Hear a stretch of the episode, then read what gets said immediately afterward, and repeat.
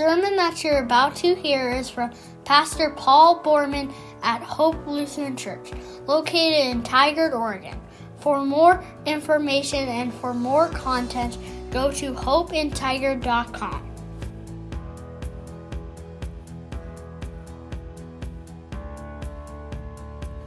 I asked you a question at the beginning of the service that I intended to kind of let hang in the air.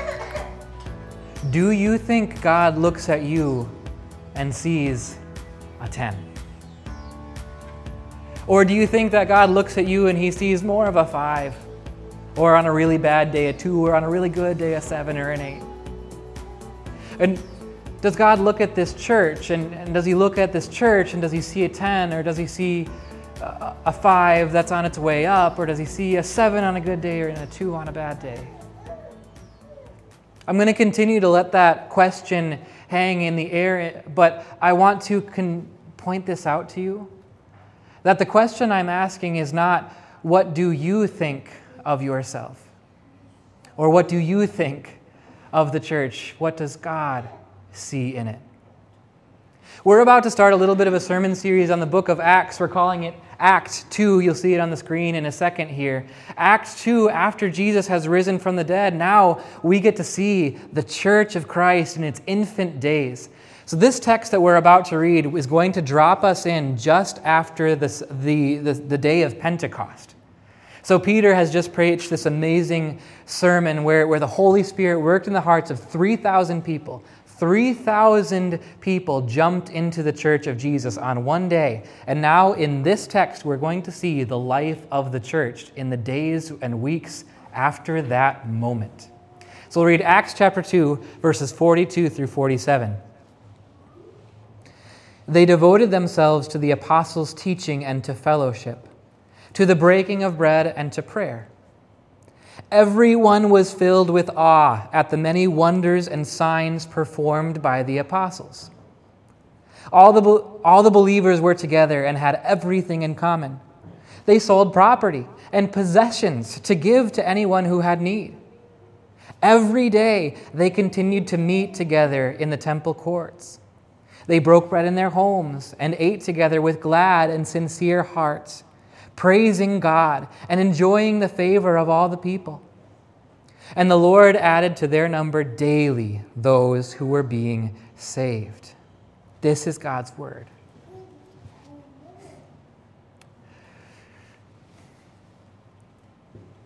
There's a phenomenon in this text that has bothered me for a while. This, it's a spiritual phenomenon and it bothers me. And the phenomenon is this. You know, you just heard these words spoken about the early church.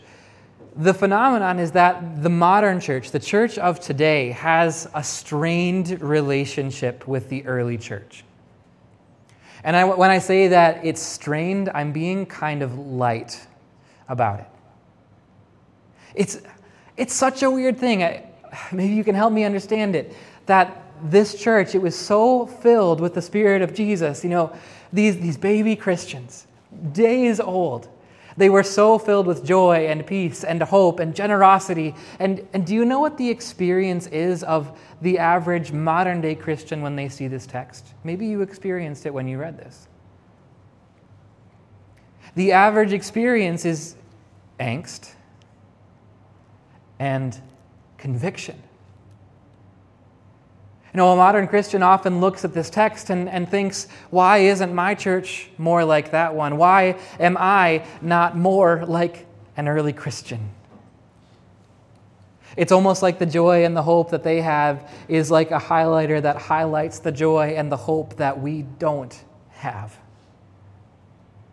It's like we as a church got to be Indiana Jones and go searching for the joy that was lost. You know, you can do this after church today. You can get out your phone or go on your computer and, and Google Acts 247 and you'll find church planting networks and, and church splinters and church plants that want to be the early church. Because they're looking around at all the other churches and they're saying, this isn't what it's supposed to be. We're supposed to be better. It's like we need to go on this quest to find the holy grail of church utopia. And I'm not going to say that that's a terrible thing. I'm not going to say that that's a terrible quest because this church, this early church, it's beautiful. I mean, did you catch a glimpse of her? She's beautiful. You have all these, these Christians, and they're devoted to the teaching of the apostles. And, and that's the right word. They were devoted. For a pastor, that's kind of the holy grail of a church member. a church member who is so devoted to the teaching of the apostles and to the teaching of Jesus that they're willing to leave behind culture and leave behind past experience because the apostles say that this is true. I mean, it's a great church to be a part of. If you're an introvert, wouldn't you want to be a part of this church? where you can have one or two or three really close relationships that you can invest into, and you can know the other person is going to invest into you, and they're going to love you with Jesus' love because they know what, how they've been loved. And it, wouldn't you want to be part of this church if you're an extrovert too, where you can work a room filled with people that you know are just as passionate and just as excited and just as filled with enthusiasm for the love of Jesus. And wouldn't you want to be a part of, of a church too where, where social and economic and, and racial divides just kind of fade away? Because we know that we have the most important thing in common with each other it's Jesus. And wouldn't you want to be part of a church that, that has so much generosity that they're willing to sell property, get rid of their possessions, get rid of their money just so that there's nobody in their community that's sinking? I mean, anybody in the world would want to be part of that community. And so I get it. I get why people quest for this. But I am going to make this confession to you. I'm not going to. I quit. I quit the quest for church utopia. And I know there might be alarm bells going off in some of, some of your minds right now, thinking, like, Pastor, this sounds like a failure of church leadership. Pastor, this sounds like apathy that's, that's creeping up here. Pastor, this kind of sounds like you're tired from Easter. But I'll tell you that this text to me, it, it doesn't seem like an instruction manual of how churches are supposed to be. But I do understand why, right? I do understand why this text kind of gets used as a baseball bat against churches, thinking that here's all the places where you're failing as a church. And I get how it gets used as a baseball bat on ourselves, too. Here's where you are dragging down your church. You know, you look into yourself, I look into myself, and I think to myself, if, if God looked at me and, and gave me a rating on a scale of 1 to 10 as a church member, maybe a 5. Maybe a 7 on a good day. Probably a 1 on a lot of bad days. I get why people feel such conviction about this, right? You know, you look at, at yourself and, and your dedication to the apostles' teaching, like the early church had. You know, maybe you can think about the times where you've been reading your Bible and thinking to yourself, I'm not sure how much I believe this really. Or you can think about the generosity that the early church had, had, and you can think about when it's time to give the offering, about the rationalizing we do of, of why it's okay for, not, for me to not be generous. And and we can think about the relationships that the people in the early church had, and we can think about how our relationships are so one sided. I can really see why the experience of this text is you get to it and you feel a lot of angst. And a lot of conviction. But I tell, I'll tell you what, if, if, if you're starting to think that that's what this text is for, that it's supposed to be a law text that's showing you all of the ways that you failed, I'm going to remind you of something. It's Easter. It's Easter, everybody. And, and you know what that means. It means that you need to understand something about Easter. That, you know, on Easter Sunday, we, we rejoice because Jesus has risen from the dead, and because he has risen from the dead, we know we will too. And so we have an eternal hope in heaven, but Easter also means something for the here and now. This is your first note if you're keeping track on your bulletins here today. Your first note is this that Easter changes the way that God looks at you. Easter removes your dead spots. Easter has something to say about the here and now. Easter removes your dead spots, and I want to give you an illustration to show you what that means and how important it is. Luke wrote about this church, this early church, and he made it look gorgeous. He made it look like an absolute stunner. But the early church had dead spots and they were really ugly dead spots. This is what I mean by dead spots really rampant sin. You know what happened two chapters after this happened? You get financial fraud. You get the kind of financial fraud that was so bad that two people died over it. And a couple chapters after that, you know what happened in the church of Jesus? There was racism and bigotry. The Jewish Christians were going after the Greek Christians. And you know what happened after the racism and bigotry? There was doctrinal divide. And after the doctrinal divide, then there were people inside the church, the workers in the church, they could not get along. There were dead spots in that early church. But Luke, the writer of Acts, did not mention them. Why?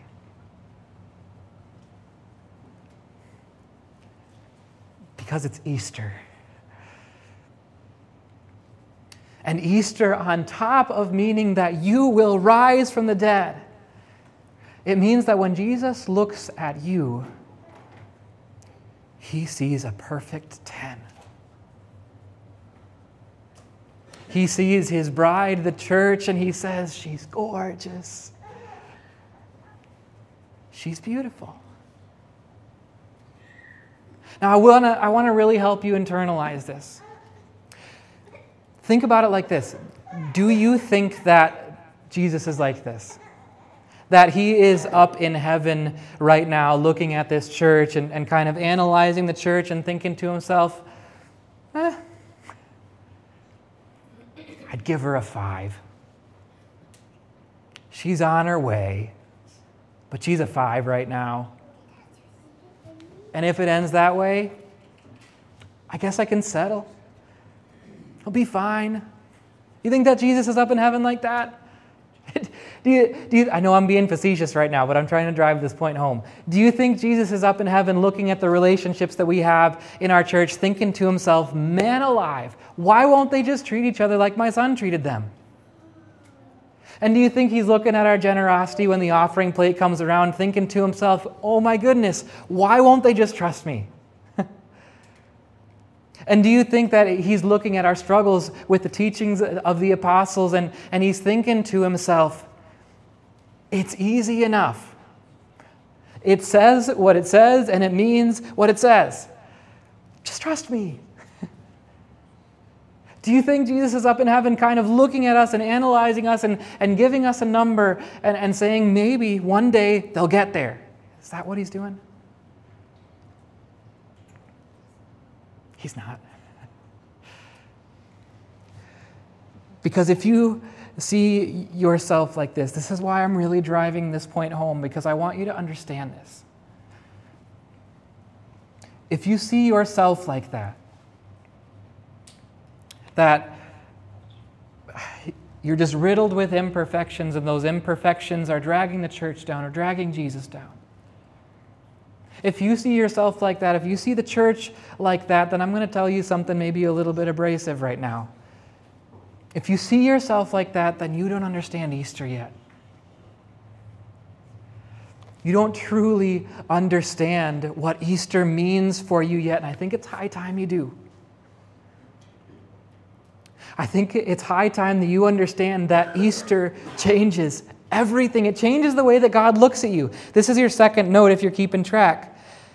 Easter means that you look ideal to God. Easter makes you God's bride. Easter makes you God's bride. And she's gorgeous. She's a stunner. She is a perfect 10, and it's not this photoshopped beauty that we've gotten used to seeing. I'm going to coin a new term here it's Jesus shopped. We are decked out in the righteousness and holiness and the purity of Jesus. And so when Jesus looks at you, he's not looking at your dead spots, he doesn't see them. Know why? Because of Easter, death is dead. And so for you, there are no more dead spots. Now, when Jesus went to the cross, it's true that sin went with him there. Sin went to the cross with Jesus. Sin hung on the cross with Jesus. Sin died with Jesus. Sin was buried with Jesus. Sin stayed dead when Jesus rose. Sin is dead. Death is dead. You get to live now.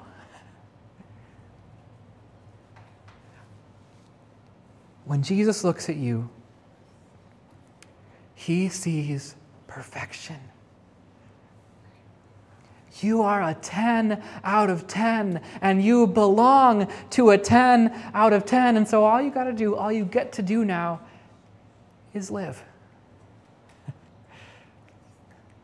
You get to live here in this church, which is the saving and true and authentic church of Jesus. God looks at you and he sees you as ideal. What does he see when he looks at this church? Do you see what he sees?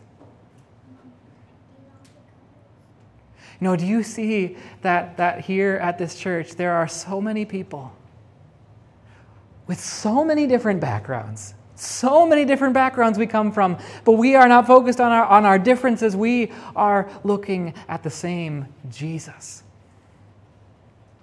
And here at this church, uh, have you seen this? That there are people who are diving deep into, into God's Word, deeper than they've ever gone into God's Word in their lives.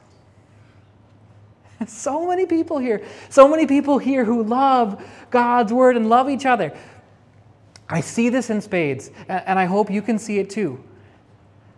I hope you can see this too that in this church, there are so many ways where people love each other.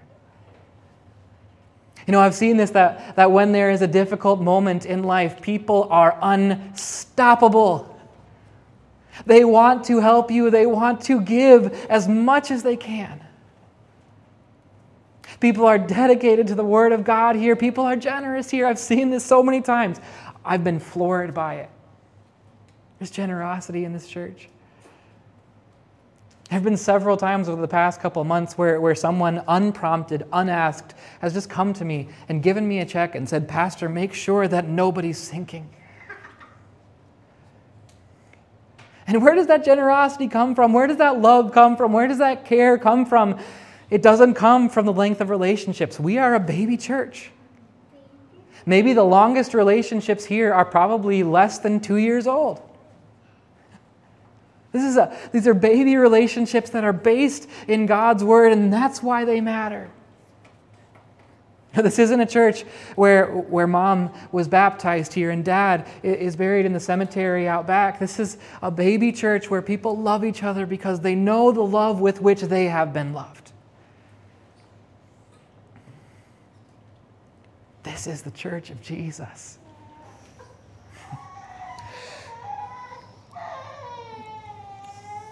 You don't have to quest anymore. You don't have to look around and, and find the perfect church. You, you found her. Are you guys ready to hear my Acts chapter 2 manifesto for today? I quit. I quit the quest. I quit the quest of trying to find a church that has more commitment and more love for the teachings of Jesus. And I quit the quest of trying to find a place where there's more love and more relationships and more prayer. I, I quit the quest. I quit trying to find church utopia. You know why I quit? It's not because I'm tired. It's not because it's too hard. It's because I've already found it. This is the church of Jesus. Would you look at her? She's gorgeous. She's a real stunner. 10 out of 10 beautiful. Because of Jesus, because of His love, because of His forgiveness, because of His resurrection. And now all we got, get to do is live here, do life here,